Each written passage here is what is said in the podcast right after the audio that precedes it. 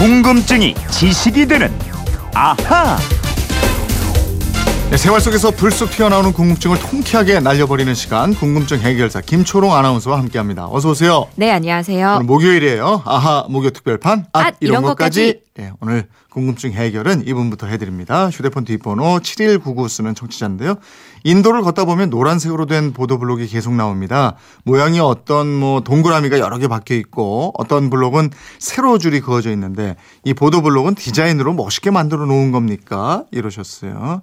예, 과거에는 정말 연말만 되면 그냥 드립파헤쳤죠. 예. 보도블록 공사 많이 했는데 요즘에는 뭐 그렇게 많이 보이진 않더라고요. 예, 이게 네. 뭐 연말에 보도블록 공사하는 게 대표적인 예상 낭비 사례로 자주 거론되면서 지금은 잘 안 하고요. 네. 겨울철에는 아예 보도블록 공사를 하지 않기로 한 자치단체도 많습니다. 음. 이 겨울에 하면 날도 너무 춥고 시공 품질이 떨어져서 부실 시공이 되기 쉽다는 이유에서입니다. 그거 아주 잘한 결정이네요. 네. 그런데 요즘에는 뭐 진짜 드문드문밖에 안 보이더라고요.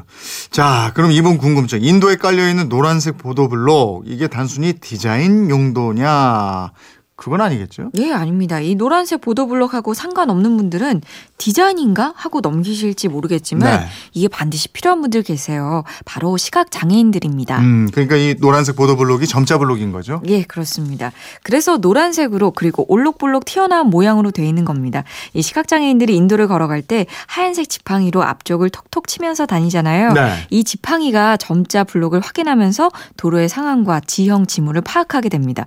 이 점자 블록이 회색도 있는데 대부분 노란색으로 되어 있습니다. 네. 근데 왜 하필 노란색 이죠? 이게 특별한 이유가 있습니까? 예, 있습니다. 이 시각 장애인들 가운데 앞이 전혀 보이지 않는 사람을 완전 맹인이라고 하는데요. 이 비중이 20%밖에 안 됩니다. 네. 나머지 80% 대다수 시각 장애인들이 어느 정도의 빛은 인지할 수 있는 능력이 있어요. 음. 그래서 이분들 눈에 가장 잘 띄는 노란색으로 점자 블록을 놓은 겁니다. 아, 그래서 노란색이군요. 어떤 것 보면 노란색이 다 벗겨지거나 또 검은색이 묻은 것도 많던데 이 노란색을 선명하게 좀 유지를 해놔야 되겠어요. 예, 맞습니다. 이 칠이 벗겨지면 칠도 해놓고 평소에 관리를 잘 해줘야 하는데요.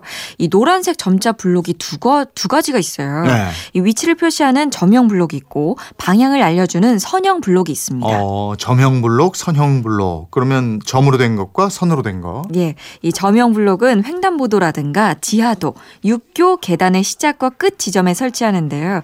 시각장애인들이 이 발바닥이나 지팡이 끝으로 감지해서 실수 없이 정확한 위치에 정지하도록 돕거나 아니면은 장애물이 있다는 것을 경고하는 용도입니다.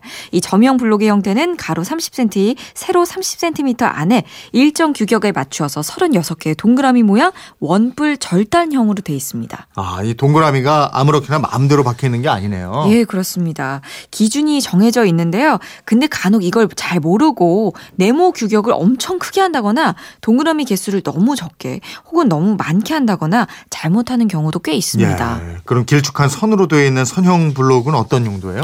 이 방향을 유도하는 기능을 합니다. 즉 시각 장애인이 걸어가는 동선의 분기점이나 대기점, 시발점에서 목적하는 방향으로 일정한 거리까지 설치해서 정확히 직선 방향을 잡는 데 사용됩니다. 이 선형 블록은 가로 30cm 곱하기 세로 30cm 크기의 블록 안에 4개의 직선을 넣게 돼 있고요. 끝나는 지점은 점형 블록으로 마감을 해서 이더 이상 길이 없다, 연장되지 않는다는 것을 알려주게 됩니다. 네. 아니, 아직도 이렇게 보도블록 공사를 이, 저 연말에 많이 하는 데가 있네요. 아, 4600님, 뭐 9591님, 4459님 문자 보내주셨는데요. 네. 부천은 보도블록 공사 너무 많이 합니다. 부천은 보도블록 광풍 중. 왜 이래? 부천시는 지금 많이 공사 중입니다. 예. 이거 야. 이때 안 하겠다는 지자체도 있다는데. 아이, 또 한대요. 어? 6121님도 부천 사시는 분이요? 지금 부천에는 난리가 아니에요. 경계성 및 보도블록 공사가 성숙입니다. 아, 여기 왜 이럽니까? 아, 그래요? 부천? 어찌된 일이죠? 진짜 필요한 공사도 있겠지요. 글쎄. 예. 예. 아, 뭐, 딴 데는 그 이런 거 자제한다는데. 예? 자, 어쨌든 7199님, 이제 아셨죠? 이번에는 0761님인데, 집에서 쓰는 가전 제품을 보면 전원 버튼 모양이 두 종류입니다. 하나는 동그라미 안에 세로로 된 짧은 선이 완전히 갇혀 있는 모양이고, 다른 하나는 세로 선이 동그라미 위를 뚫고 나온 모양인데요. 이게 디자인인가요? 아니면 무슨 의미가 있나요? 이러셨어요. 야, 이분 관찰력이 대단하신데, 지금, 어, 화면 보니까 정말 두 종류네요, 이게. 예, 아니, 저희 그건 이렇습니다. 청취자들이, 아니, 이런 분들이요? 이것도 단순한 디자인이 아니고, 의미가 있습니다. 먼저 이 동그라미 안에 세로로 된 짧은 선이 완전히 갇혀 있는 모양 있죠. 이 모양의 전원 버튼이 있는 가전제품은 대기 전력이 없는 제품이다 이런 뜻입니다. 그러니까 그 가전제품을 사용하지 않을 때는 스스로 대기 전력을 차단하고 전력을 사용하지 않습니다. 아, 그럼 굳이 플러그를 뽑아둘 필요가 없다 이거군요. 예, 바로 그겁니다. 그러니까 굳이 안 그러셔도 대기 전력을 알아서 차단시키는 제품이거든요. 반면에 세로선이 이 동그라미를 뚫고 나온 모양의 가전제품이 있어요.